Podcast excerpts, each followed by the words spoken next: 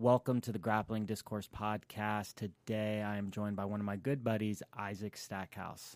Isaac, it is a pleasure to have you on today. The first question I want to ask you is when did you start training? Like, how did you get into martial arts?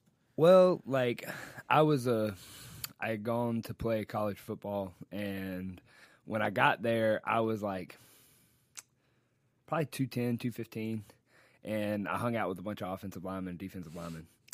So when I left, I was probably about 225, 230 and um, I was like football athletic. I wasn't really athletic as far as I wasn't running miles. I wasn't doing any cardio or anything. But I'd grown up swimming, and I had been like an athlete my whole life. And and um, when I left college football, that kind of like left a void of no practices to go to, no like I had no routine because I'd been an athlete my whole life.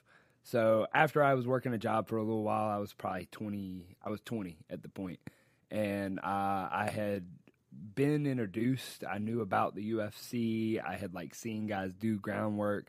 I had gone to a wrestling practice with a friend of mine in Kentucky, and that was like my first exposure to like skilled grappling and like skilled people doing it. And I was like, oh, this is kind of cool. And that was wrestling. So I had a friend of mine that had suggested uh, a guy that was teaching jujitsu out of like a, a, taekwondo place in Montgomery, Chung's. And after hours, so like they would have all their kids' classes and stuff like that. It'd wrap up at like 8 9 o'clock. And then like as long as we cleaned up and locked up, they'd let us train as long as we wanted. And so like I kind of got thrust into this it's not I, I didn't go to like a traditional class. I didn't do like the shrimps down the mat and do all the like here's all i i just showed up and it was a group of like four or five dudes that were just one was one was a brown or had just gotten his brown belt but he moved away like as soon as i started. And then my buddy alan manley was a purple belt at the time and he's actually just got started training back recently. But um he was basically just showing up, unlocking the gym, and we were rolling and just like thrashing and just hours of just sweat and all that. And I, I just instantly was hooked in that way. So like that's how I started. Uh, was because I, I also was looking for a way to start losing weight. Because at that point, when I started looking around at this, I was 200 and my heaviest was 270 pounds. Mm, dang, I can't yeah. even imagine you at 270. So tell the people like right now how much you weigh and what you've been competing at and what you fought MMA at. Right this very second, I weigh like 179 pounds, but I've been competing recently in the 170 weight class for for uh, this PGF mm-hmm. uh, tri- uh, qualifiers.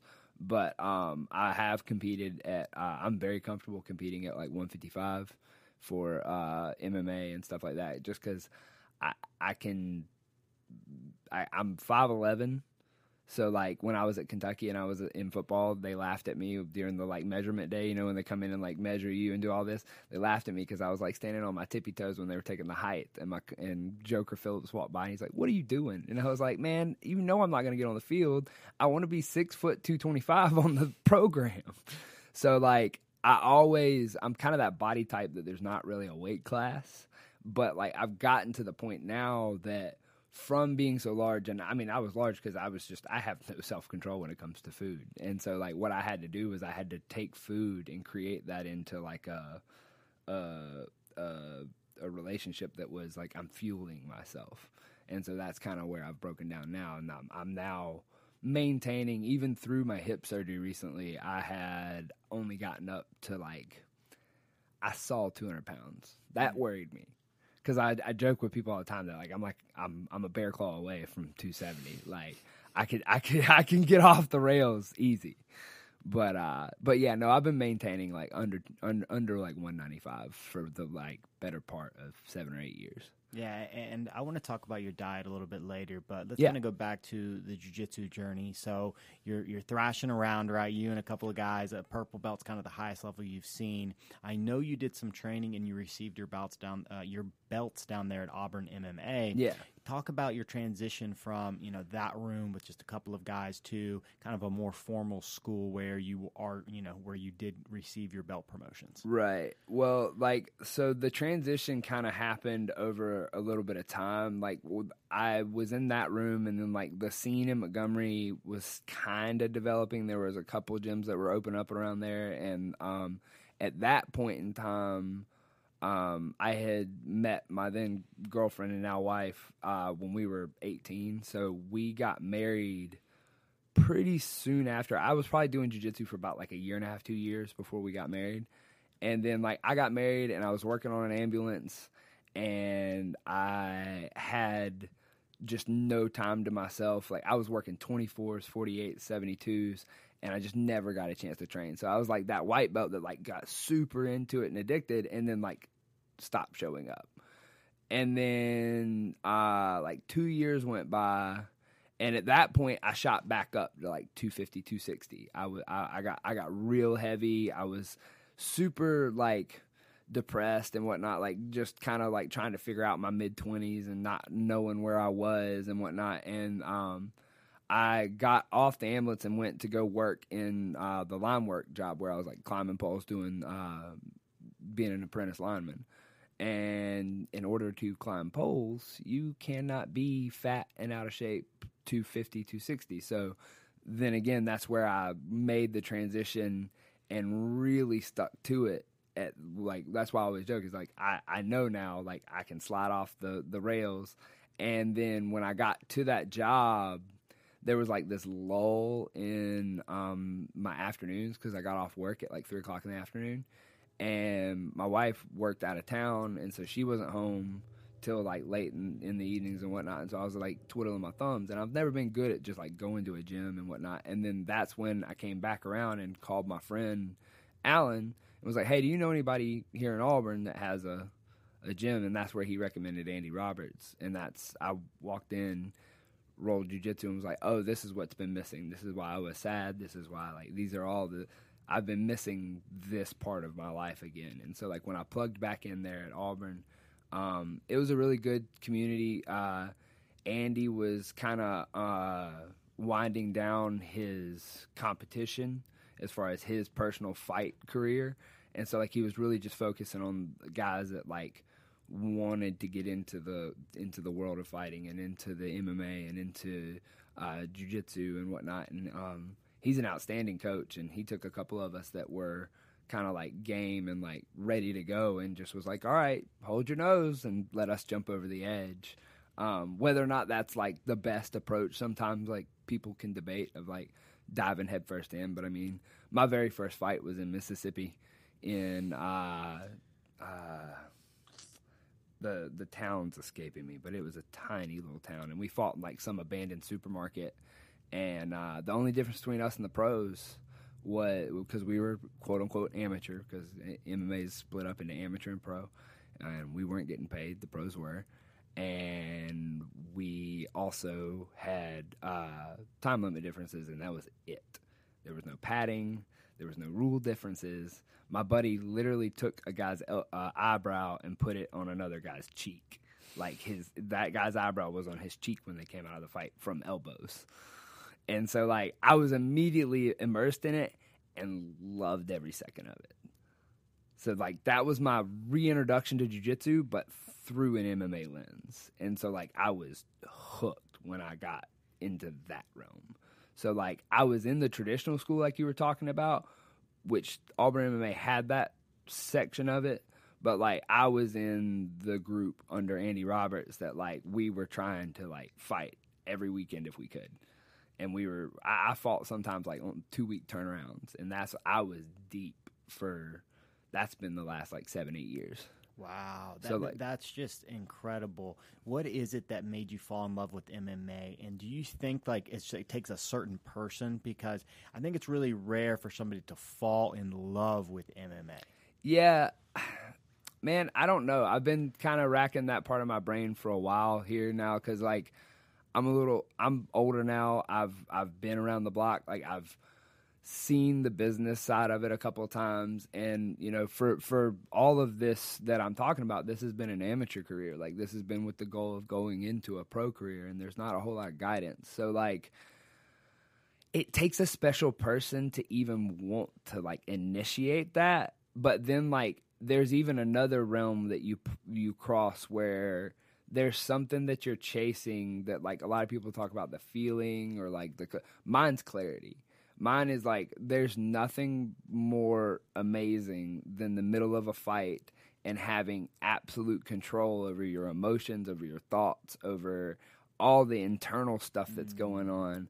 Yeah, there's a crowd that's fun, like the roaring crowd, and there's the like technicality. And I've really fallen in love with using the technicality of jujitsu inside the realm of a fight because like you can slow it down. You can and and to me, like somebody who's comfortable enough to like almost de-escalate a fight to finish a fight rather than get more aggressive than the guy more like if they get more technical like that's really what i've fallen in love with in the last years but like then initially it was 100% that like tunnel vision feeling of like adrenaline and everything you're feeling as it you know rushes in as you're walking in like that's what i got like addicted to initially so you start fighting. How many fights have you had? You know, and I know it's probably hard uh, because I, am sure at that point, I know there was a bunch of unsanctioned fights. There were fights that were taking place, like you said, just abandoned grocery stores and bars. And I mean, uh, the scene has progressed a lot in the yeah. last eight years. So, yeah. kind of talk about the early scene, how many fights you've had, and um, when, when your last fight was. So I was on the like front end of commissions becoming involved. And so like there's a lot of guys that I've hung out with. Like Andy's one of those guys that like fought in this circuit that like there was no real record of it other than like some grainy videos and like stories and stuff like that. And like that honestly that fascinates me especially at this point more than some of the UFC level stuff. Like I like the underground aspect of the guys like trying to make it and like kind of just the gritty fight clubs. The whole reason that everybody got attracted to Masvidal, like it's like oh like this guy that like fought through the streets. Like we were raised on movies about that, so like that was kind of the the cool aspect of it. Um, I've had 14 fights, I think, and I think like 13 of them are on the internet. Something like that, but like the the reporting had just started coming mm-hmm. around when I started, as far as like they were reporting your fights and talking about it, and you never had the, which I think is a good thing because like you had times that I heard stories from the guys in the generation before me of like you'd have a guy that was a professional boxer over in you know Georgia who was like 32 and 1 come over and be like, "Oh yeah, yeah, yeah, I'm an amateur MMA fighter. I'm 0 and 0." And then like just piece up like 13 of the guys that's like, "Oh, they've never even boxed a day in their life and here's a professional boxer. Have fun." So like you don't really see those matchups anymore. I didn't I didn't see like huge mismatches. What we saw a lot was like in the amateur world was you, Andy I Andy and I used to call it like turd smashing, where you take two turds, throw them in a cage, smash them together, and see what happens and just see who's harder. It's like that's what a lot of it was, and it was just kind of a money getting thing, and like guys where it, it was a lot more of just a big party, and so like that's some of what it made it fun was that like you'd get because they weren't paying any of these guys, you could get them to put eighty your homies on this card all of y'all go down to the beach and fight on this card and there's this big party there's a thousand people there to play with you and like there's an after party and all that so like it was a little mini kind of like kind of like a living the rock star lifestyle a little bit on this mini thing um but it's changed in a lot of ways because that was the second part of your question right mm-hmm. it was like kind of how, yeah, it's changed. how it's changed it it's changed in a lot of ways to where people are trying to keep up with the fact that like it's become a sport. Like we're on ESPN now. And I mean, like, and I think a lot of people didn't even acknowledge, like, back when Conor fought in, uh, when they fought in um, Madison Square Garden. Who did he, who who did he fight there? That was like the first time he fought there. Oh man! But you know, you know, like that. That was a significant thing because, like, there were senators that in our adult lifetime or, or adult like as far as like beyond you weren't a child most of all of us that are my age and my friends and my peers can remember this. There were senators that were saying over their dead body would there be human cockfighting in the state of new york. And yet here's one of the biggest pay-per-view events that we our sports ever seen happening in madison square garden. Like that's huge. So like that wasn't lost on me in all this. And so like i feel like that this generation now they're trying to pad it more to make it more palatable for the passerby viewer for the amateur stuff. And in my opinion sometimes like i think that's making it a little bit dangerous like the padding and the like shin guards and the helmets and whatnot. I think that gives like a false sense of security. So like there's some things that have changed a lot for the good because you don't have so much sleaziness that's happening at the body level at the bottom level i mean. But like there's still so much sleaziness because like I, personally I don't necessarily agree with any amateur sports like as far as like college sports and the NCAA and then like in amateur MMA and stuff like that like these guys are making a lot of money off of guys that they give them no compensation. This guy's a mechanic in his everyday life. Like and they're going in there and they're risking body and limb, you know, and and dare say it life like there there can be life altering altering altering that's a rough word. Yeah. a, uh, uh, a, life al- there can be a life altering thing that can happen inside that cage, and I think that we overlook that with all these like safety things that we trick ourselves with, and so like for some parts, I think that there's good things happening for the sports because you're going to start seeing more and more low level guys being able to break out, make money, do things other than fighting, coaching. Like those type jobs are starting to become a thing, and and it's a cultural thing. Like I said, we're on ESPN. You can go get a um, commentating job with somebody like that. Like that never was a thing eight years ago, nine years ago, but like now you've also got the flip side of it of of we kind of like nerf it up a little bit and be like, see, we're making this thing safe and it's not really safe. So like, I think it's changed good and bad. Yeah, it, it's been an interesting interesting ride this past decade of Brazilian Jiu Jitsu and MMA where you've got this diamond that has a bunch of dirt on it, right? right? The people that are in the sport know the beauty of it. They understand how valuable it is, especially compared to even other sports, just the life lessons and just the technical ability that's going on. But like you said, you've got senators. You've got literally people in the government. I remember it was uh, John McCain. He mm-hmm. was one of them. John McCain in Arizona was like, he was calling it human cockfighting and was like, he was trying to ban it in the country Yep. And like you said, New York Senators were like, no, no, no, they're not. And so when Conor fought there, it was a big moment, you know. Um, in, in Alabama scene and Georgia and, and Mississippi, uh, very, very interesting, right? Because we've always kind of been on the forefront of MMA and allowing MMA. A couple of the first early UFCs were, were down in this area. So I think your perspective is fascinating. And I guess like the the really big question is for a guy that's interested in getting into fighting, what path would you take them through? So imagine you've got a guy that's maybe in a similar situation as you played college football or just a you know an 18 year old that is looking for something looking for a passion looking for something how would you take them from um, you know day one to getting ready to sign a pro con like getting ready to turn pro? Well, like from from my perspective, as far as like I've I'm I've been sitting on that pro ledge for a while, and so like a lot of the things that I tell guys that are coming up behind me is don't really believe the hype of like especially if you're good because like there's so there's two approaches here you have the guy that like wants because i'm this guy that wants to work hard, that wants to figure out how to like get better and how to get in there and do all that. But like I'm bringing like heart and a little bit of natural athleticism to the table. That's about it. if you're a guy that's like bringing a bunch of stuff to the table, the sport can very likely like chew you up and spit you out very quickly. Like so the difference is is like so I was a walk on at Kentucky. I got in like I said on my spunk and my like pizzazz. I was I wasn't anything. Then there's like Eric Anders.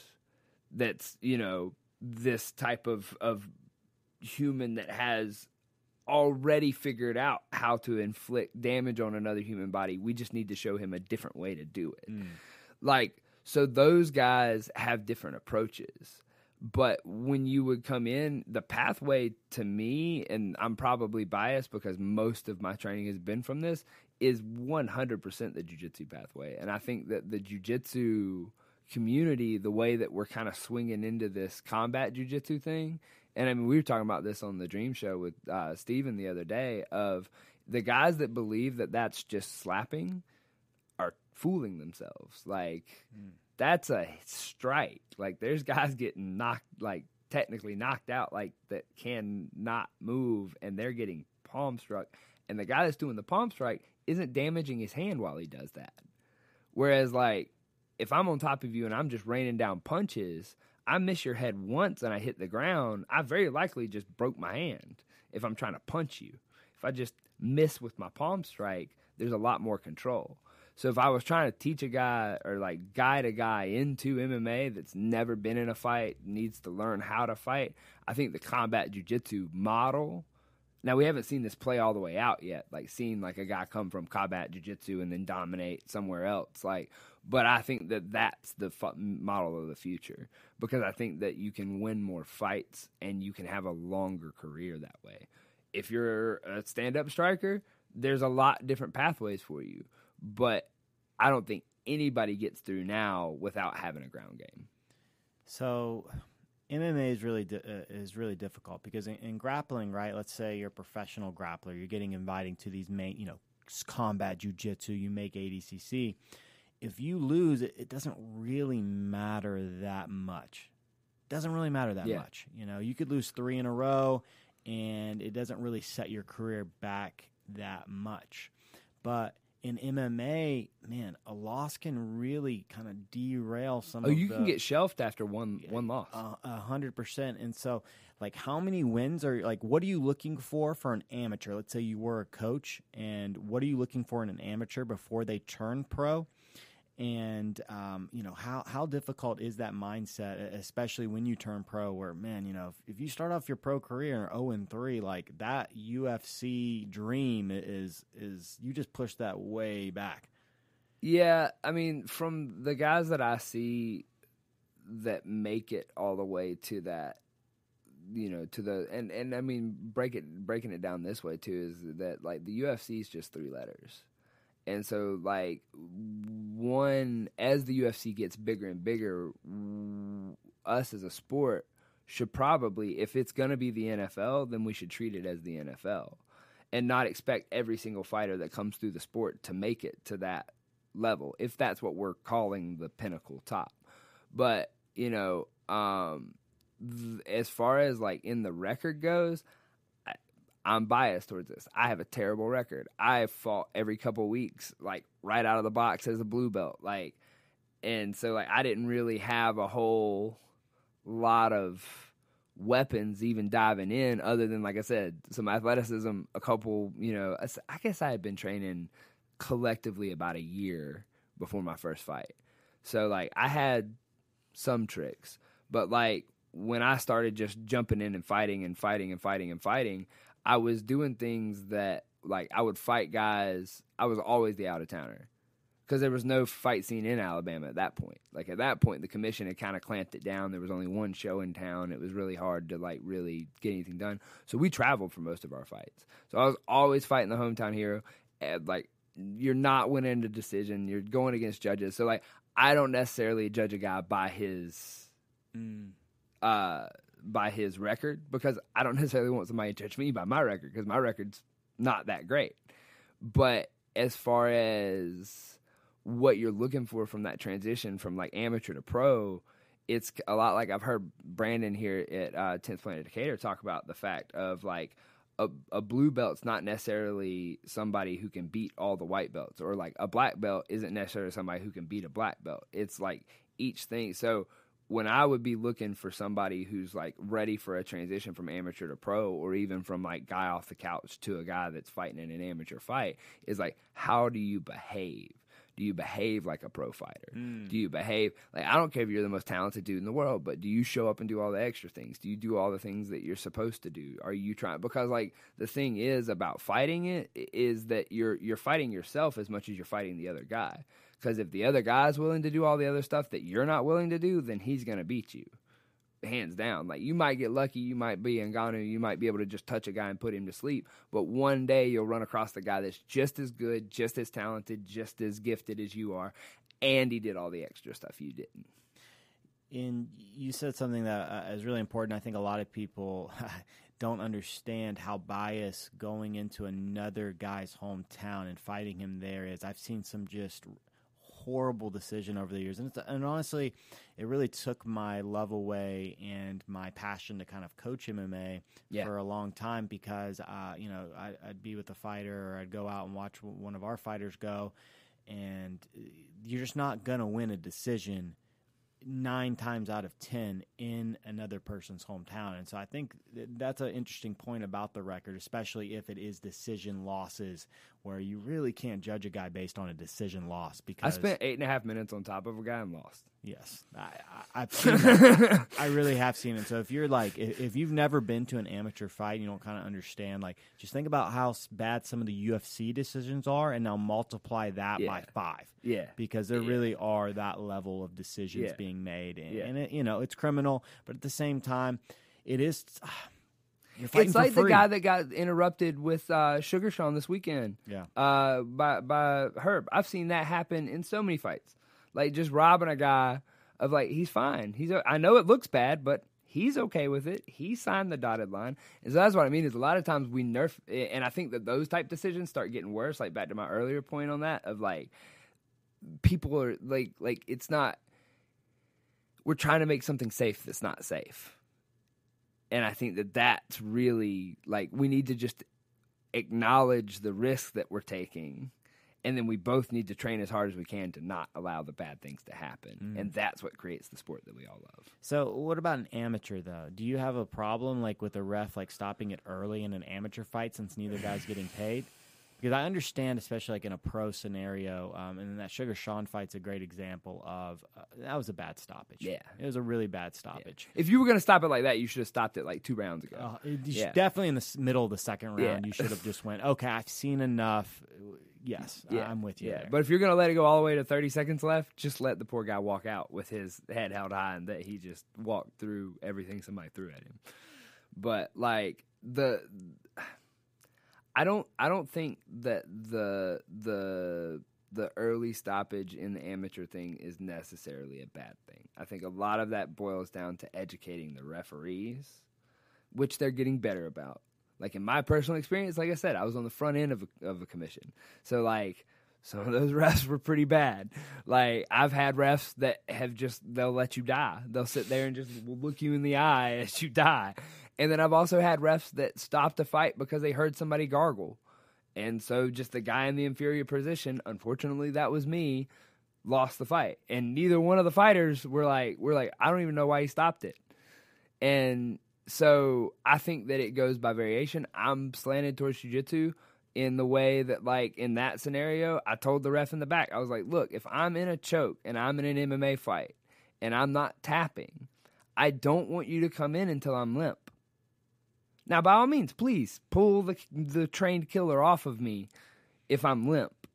You know, that's kind of the agreement we have in here that that's what you're here for. But if you think that I'm unsafe, I feel like that there's there's a little bit more that you can leave up to the fighter.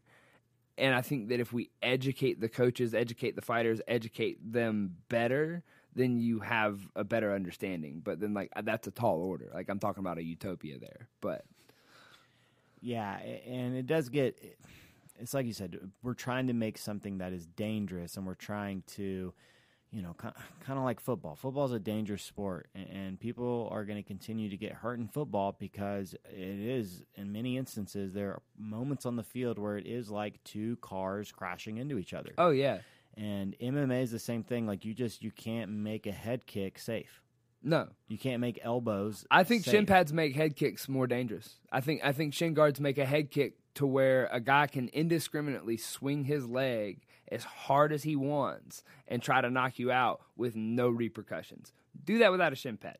It hurts. Well, this has been one of the interesting arguments that you know Rogan's said, uh, you know, in the whole bare knuckle thing. You know, Yeah. and Rogan's kind of there was Rogan had a stance a couple of years ago where he was like, I, I don't think there should be gloves. Take the I gloves don't think- off. Yeah, Yes, yeah. and then he saw the aftermath of a bare knuckle fight. I believe it was maybe like Jason Knight versus, um, you know, um, uh, what's his name, the goat. Uh, yeah, yeah, you know I'm yeah. I saw, I saw, I saw that one, and it, I mean, it looked like two guys walked into a meat grinder, Yeah. but they're still boxing the same way that we've boxed all these years with big pads and big.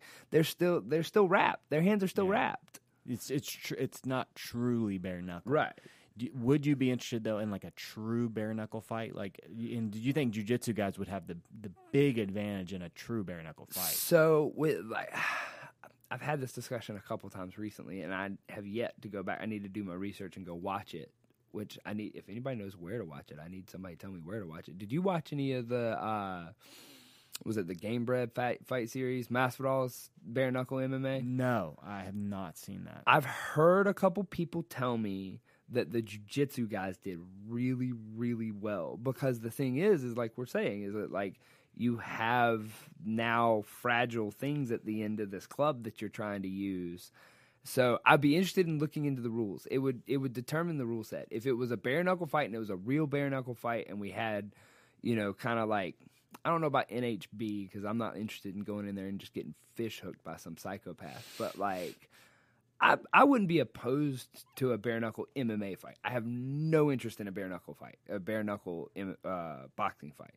Like no interest in that. That's boxing to me. I love the science. I love the art. When I was a little kid, I used to watch boxing, like all kinds of it. Like I was a big fan of that. But like, as far as doing it as a sport, it's two men making in a gentleman's agreement of whoever takes the most hits to the head and is still standing wins. Well, let's take the gloves off and now let's just mutilate each other's faces. I just feel like that's a short career that you can't really sustain. And I, completely agree with that. I, I'm not the biggest like, hey, let's um, express ourselves in just boxing. You know, Yeah. I, I I feel very similar. I mean, boxing is very beautiful, but at the same time, I, I think boxing really needs grappling involved to really showcase the the limitations. You know, because people get so confident in their boxing, Yeah. and it's like they, they feel like they're walking around with you know a bazooka. They're like, I can box, and it's like Yeah. you're very limited if You can box if I'm agreeing not to grab the back of your head. Oh, now I'm grabbing the back of your head. What are you doing now? the Floyd uh, Conor fight was very interesting, you know, because there were just moments in that fight where Floyd looked like an idiot because, you know, Conor, you know, could just Conor would like end up behind him, or Right. Conor would end up, you know, Conor was doing non-boxing things Yeah. that, you know, in a real fight he would have just, murdered him. You yeah, but you could have the argument too that like that's like watching a guy that's like super athletic go against a jujitsu guy when they're not doing jujitsu stuff. You can kind of look dumb occasionally because you're like, well, do the thing.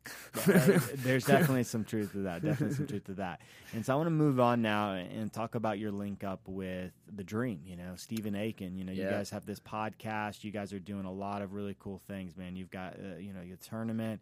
You're uh, you know you're a big part of his gym down there in Perry, Georgia. How did you meet Stephen, and what you drew you to Stephen and Tenth Planet? And Um, Steven and I met down there in my my my little sister, uh, my middle sister actually. Um, they both. I have two sisters, both younger than me, and um, Becca had tra- had watched me train all these years like I was talking about. She had watched MMA, she had gone and everywhere every time she came to watch me train and whatnot, she would see me in the gi doing jujitsu and then she would see us in MMA and no gi practice and cuz we were like a real MMA heavy group like even when we didn't have the gi on, we were kind of like faking punches to each other. Like we were always thinking about, "Oh, I could punch you here."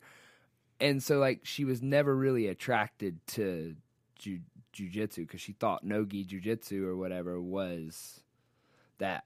Well, she went with me in 2019. I made a run because I had overheard some black belts tell them, tell me that the most terrifying thing that they could think of was the adult purple belt division in the IBJJF at that point.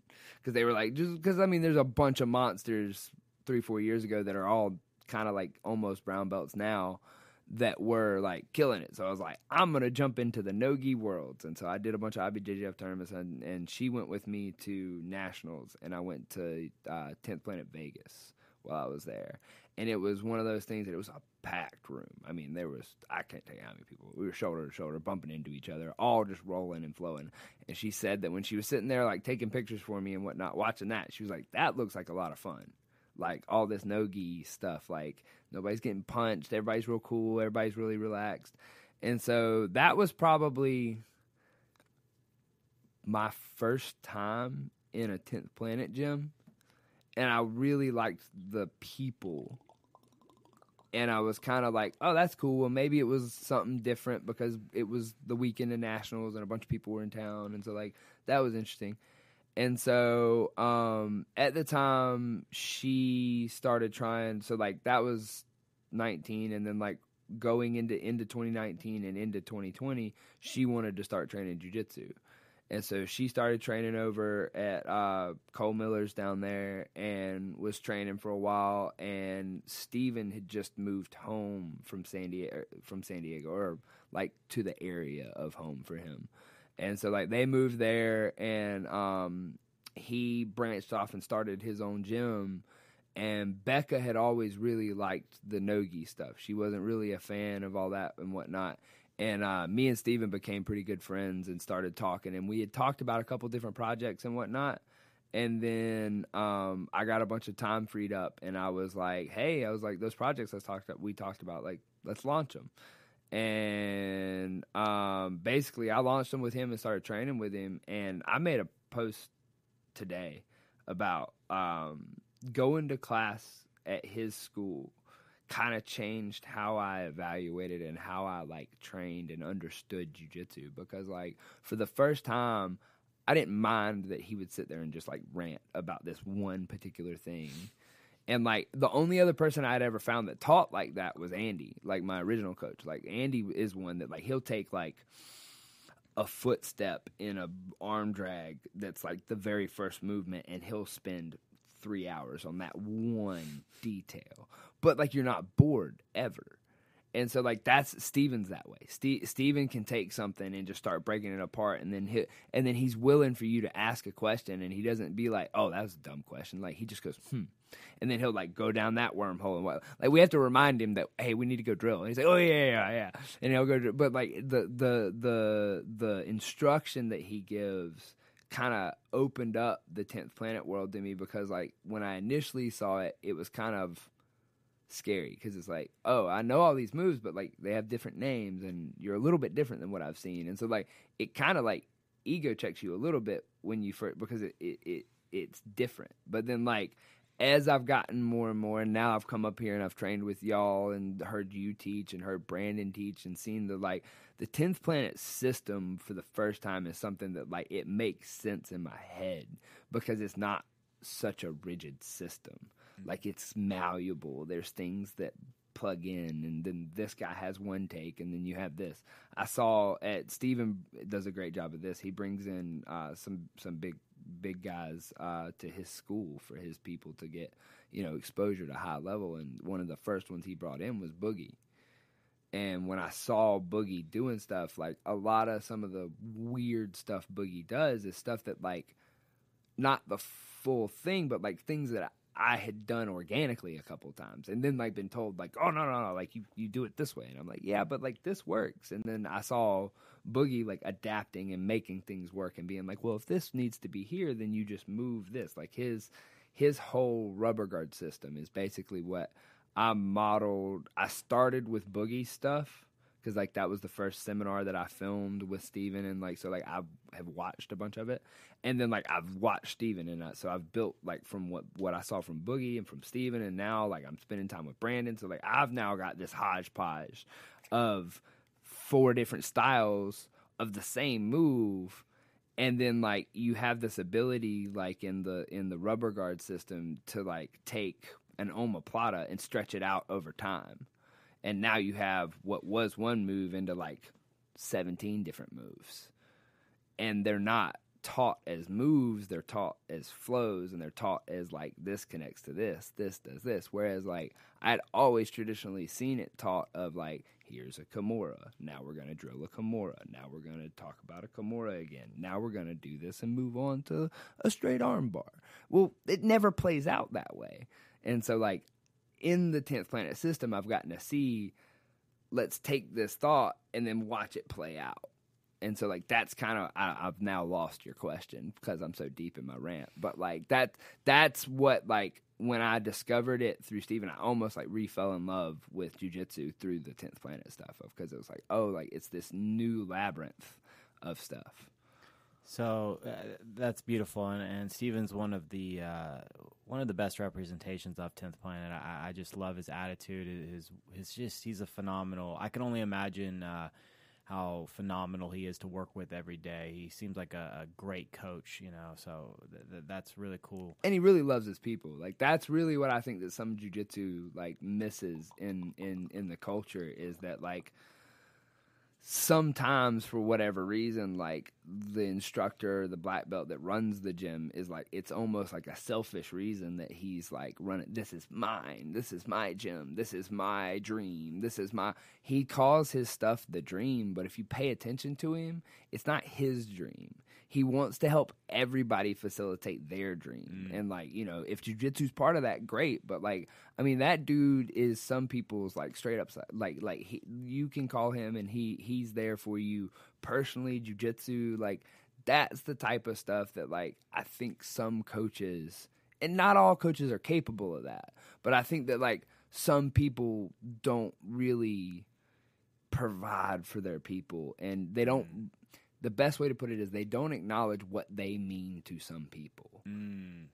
Like you're somebody's Obi Wan. Like you're you're somebody's like go to. So like if you don't acknowledge that power, I think sometimes you can accidentally hurt people because you don't acknowledge what you've created here. And I mean, jujitsu's a thing off to the side, like that's what it is. But like this is sometimes like this is people's escape. This is their, you know, way out. This is their what whatever it is to them like I think that as a black belt, and I'm not a black belt, so I'm saying this from like a different perspective but I think that like sometimes it's the the people don't realize what their their actions cause throughout their like culture of their gym. Beautifully put, man. I, I love the part that you know a lot a lot of people don't recognize. You know, even purple belts on up because white belts are always going to look up to purple belts. I, I, don't care how many black belts you have at a school. Purple belts still it's a special belt, and, people, you know, white belts in particular, really, um, you know, that, that's a dream of theirs. You know, that they, they really, man, they, they just imagine themselves being a purple belt one day and uh, some of the best work done in the gym is after you know when people are just sitting around talking people are sitting around sharing and uh, well put man very very well put. Um, and now i want to uh, ask you about the wandering grappler. And this is what this is uh, something that really interests me. I, I think what you're doing is um, really healthy and it should be, be it should be more part of the brazilian jiu-jitsu culture you know yeah. most of the time people are very like tribe oriented, like this is my tribe, screw everybody else, or we're better than you. But kind of talk to people like, what is the wandering grappler, and what are you trying to do with it? Yeah, I mean, it was kind of, it was kind of born in a way that I've went back when I was training at Auburn MMA, and like. I realized in the MMA career that like you know, I wasn't racking up the stellar knockout reel. I wasn't, you know, getting this. So, so I was, I was gonna have to sell myself to like keep doing this thing. And uh, I think more fighters, even if you are racking up the knockout reels, need to understand that like you can hate the Paul brothers all you want, but two basically amateur fighters just got some of the biggest pay per views that anyone has ever imagined off of their branding ability. So like as a fighter, if you can brand yourself, that's imperative. So I created uh, a vlog and I decided because I'd gotten into cameras and I'd gotten into this and um, I quit my job at the line uh, at the power company and um, had gone into business with my mom at, on a marketing company. And that was kind of going to facilitate the whole fight life and the fight career and do all that. And I have like one super good client. Um, if I have advice to anybody who's starting their own thing, don't rely on one really good client. like, stack it up a little bit and then move. But like, don't get that one that one account that you're like, yep, that's my ticket. I'm out. Like, uh, I learned a lot of lessons by jumping that way, and I'm very much the type person that reads like two steps of the instructions and then dives in. But uh, I wouldn't advise that. Um, but as far as what I got sidetracked. What was the the second part of that question? So, um, what are you trying to do with the with the Wandering Wandering Grappler. Grappler? So Yes. the Wandering Grappler came from the Daily Stack, which was my daily vlog that I started to facilitate all that. Um, the Wandering Grappler, I've tried to relaunch kind of the vlog idea a couple times. Um, I have one that has three parts, and I have a fourth one that I'm saving in the vault right now, uh, called Craft. That was on my channel, the Daily Stack. That is uh, was was documenting me going to the the worlds, Nogi worlds.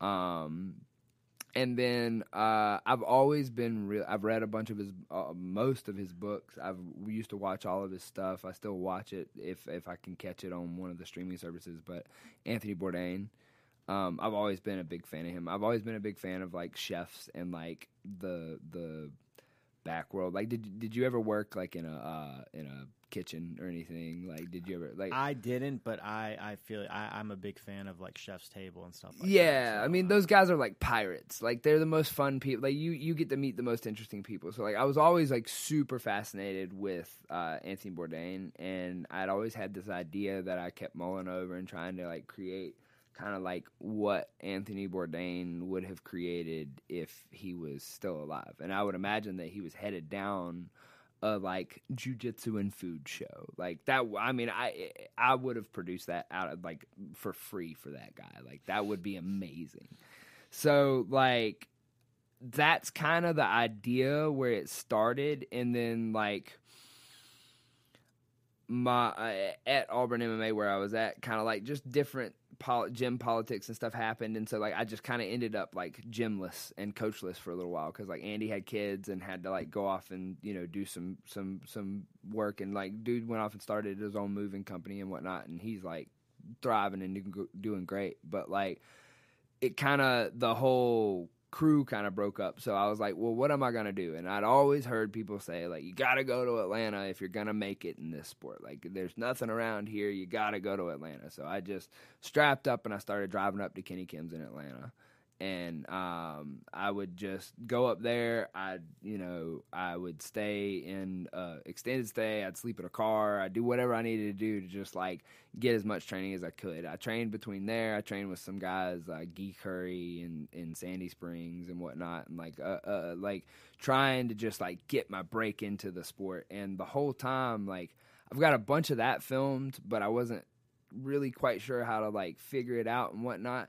And then this year, as I've been working with Steven, and then I met you guys through PGF and whatnot, I really made the tying factor to stop being so much MMA, and I kind of leaned further just into the jujitsu side and the grappling and the like, because the tenth planet guys, like I said earlier, not only in the ideas are you malleable, but you're malleable in your like acceptance. Like you'll go into a tenth planet gym and you have every spectrum of person. Well, other jujitsus kind of have that, like other schools, but like it's always kind of sectioned off and cl- clicky and like whatnot. I haven't been to the big tenth planet schools, so I'm sure there's I'm sure that everywhere there's problems. But like I've found that the guys are a whole lot more of like, oh yeah, yeah, you train over there with such and such. Come on, come on, let's go train. Even if y'all compete, even if if you compete against each other in competitions and whatnot, the sharing of information was what I really got attracted to. And so like the Wandering Grappler kind of flourished into this of it's right now season one's following me through the PGF qualifiers and trying to get on to season three. And then um like as it's going along, what's happening is that like I go to all these different schools. I go to all the, I'm under, you know, I come to your class. I come to Brandon's class. I come to Steven's class. I go to PJ Barch's seminar. I go to Eli or uh, Elijah um, Carlton's seminar. You know, I go to, uh, you know, all, all, over the place. We had, I had Gabe Tuttle on there. And so, like, it's to be all these different black belts and, and high level guys that I've got uh, content of that you can't go quit your job and go travel to all these places and train with all these guys, but I did. And so the Wandering Grappler is this thing is that you can watch it, and the show is kind of an entertainment aspect and whatnot of being able to watch kind of like what's going on in my life. But then ultimately, what I would love to have is to be able to have a library, and uh, I'm, I'm creating that is that like a library of all the different guys and then like you can you know be a member and and be a part of this and then like that's gonna couple with the launch of a magazine that's going to be down the road that's that's going to keep feeding into this and tie kind of a, a, a, artistic aspect into it that that I'm looking forward to that like a lot of my art friends and whatnot like a way that we're going to get physical art into people's hands is through a magazine and then like the wandering grappler is going to feed into all that so, dude, that that is super cool. I didn't realize the depth of it. I knew probably forty percent of that. Yeah. Um, I, I, didn't realize, um, you know, especially with like the magazine and the the kind of the the learning aspect to it. Um, I, how important is it for people to go out and travel and train at other gyms? Like, how important has that been in your journey? And then, like, why should people go out and travel and train somewhere else? To me, that's the whole point of all this. I mean, like, there's the competition aspect, and like that tickles a certain part of my brain, and there's the like high level thing, but like, man, there's nothing I lo- nothing I love more than a good open mat where you can go get like 22, 25 rounds with just like n- never the same person. Nobody stops moving till like that 20 second round.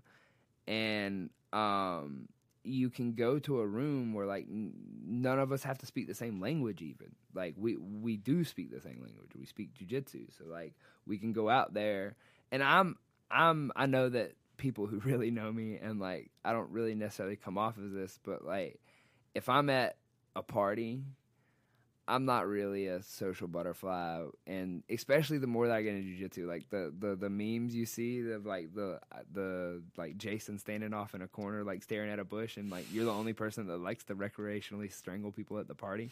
Like I increasingly feel like that person. You kind of just get and I know you experience this. Like you're at a party and everybody just sitting there t- asking you stupid fight questions, and you're just like, I yeah, I mean, yeah, like that's what I do. And but as far as the the the traveling and the training and the, the, the people you get to meet. I mean, I've trained with professional fighters and then like I've trained with neurosurgeons. Like it's just fascinating and and sometimes the neurosurgeon's better than the pro fighter was like it's it, jiu-jitsu is such a melting pot that you can just you can educate yourself in a way that I don't think there's a, any other way to experience that. Now, as far as like do I encourage people to do it? 100% do you need to probably learn some of the nuances of how to behave before you do it a lot? Probably. Or you're going to learn the hard way. So go ahead and uh, and give us kind of five rules for visiting another school, or like what are kind of the un because there's a lot of unspoken rules in some places. Like I know some places, um, and I've seen this um, where if you ask a black belt to roll, like the black belt will like get pissed. Like I don't get, believe in that rule. Ask him. Uh, but, yeah, I've yeah. seen it. I've seen it. I've know? seen it. I've been the receiving end. Yeah. uh, and so there's just things like that. You know, what are kind of the things that that you would tell somebody, kind of caution them, like, hey, you're going to a new school, you've never been there before what are some of the things they should look first at? things first no matter where you are if you're at your home gym anywhere whatnot if you walk off the mat without your shoes and i'm not talking about like just like stepping off grabbing your bottle of water like like reaching across and like maybe touching the edge but if like you physically walk off the mat and you don't put shoes on then you're a disgusting human being um but like definitely put your shoes on like when you're going to go into the changing rooms when you're going to go into the bathrooms like that's like if we're talking to a white belt we're like like if you're at your home gym or anywhere else put your shoes on but like definitely you don't want to be the traveling guy that just like walk like I know you've been in the room where like there's a guy visiting or whatever, and he's real cool and whatnot and doing everything, and then you just watch him just walk straight off the mats into the bathroom, and you're like, what did you just do? So like that's my biggest one. Uh keeping yourself from not being the smelly visitor is another one as far as like keep a deodorant stick in your bag that you hit yourself with right when you change coming off the road. Because like i'm one. I don't know if you're one. I sweat while i'm driving. I can get a little bit of the road funk. So like i don't want to be smelling that. I don't want to be putting that on people when i'm there and i want people to like to roll with me. Uh the biggest thing too is like most everybody's super cool in the community. Like if you want to do something, like I I film all my stuff. Like usually I'm just like, hey, you cool if I film? Almost if I'm if I'm in a if I'm in a MMA gym, sometimes guys get a little bit like, oh, like are you filming? Like they're worried that I'm gonna film some secret move they're doing or something like that. But most of the jujitsu gyms, especially the like 10th Planet gyms, as long as you ask, most of the time guys are pretty cool about filming. Um, what is that? That's three. Number four is uh, you bring change if you're traveling for more than one day to go wash your clothes. Because if you're traveling, you're going to pile up. So, like, on average, I'll train twice a day. So, that's two sets of clothes that are just drenched in sweat so like laundry mats become a hangout spot for you. Usually they'll have Wi-Fi. I'll sit there and edit or whatever. Um, but laundry becomes a pretty big, pretty big one. And then uh, number five is like I always, I personally feel out every role. I don't go in guns a blazing. I let them, especially if it's like my first time training at a gym and I don't know anybody there. Like I don't crack open leg locks on you first. If you open up the leg locks, okay, now we're gonna go play that game. I'll get tapped. I'll get caught in things because guys will just like grab something and run off with it. But like I don't ever initiate the aggression until I know whether or not we're cool. I just kind of play a protective game but that's just my personal approach because I'm I'm also a purple belt, and the first time that I was really like spending time in rooms that I didn't know anybody, I would get left kind of like sitting by myself a lot, and I used to be like, why does nobody want to be my friend? And then I realized that when I'm super sweaty and all that and whatnot, I got long hair, beard, all that. Like I look like a scary maniac.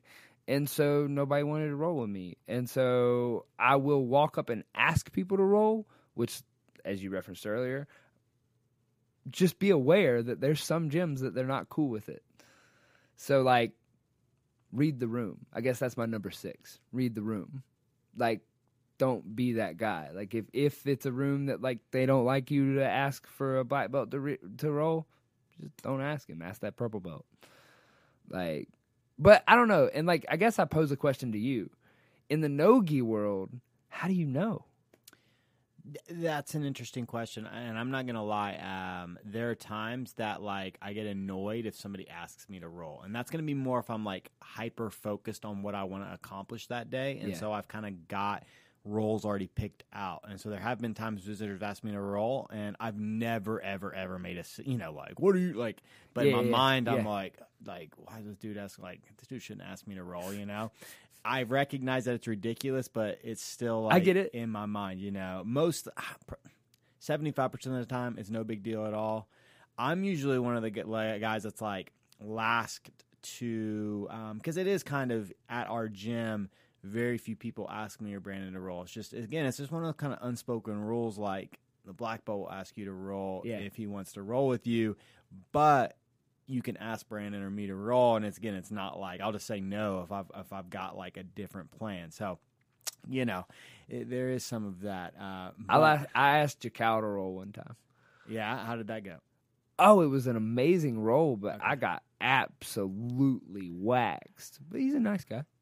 Uh, so the, the last question I want to ask you before we end this podcast: horror stories. Do you have any like training horror stories, um, or just like horrible experiences? And you don't have to like say any names. or No, no, no, anything, no, no. Uh, I mean, horror stories. I mean, yeah, I mean, I've seen a couple guys like break stuff in training or get dropped and whatnot. But like, as far as when I realized that I wasn't playing a game and this was like training for real, was the first time that I ever shadow sparred, like warming up shadow sparring with a guy that was like a UFC level fighter.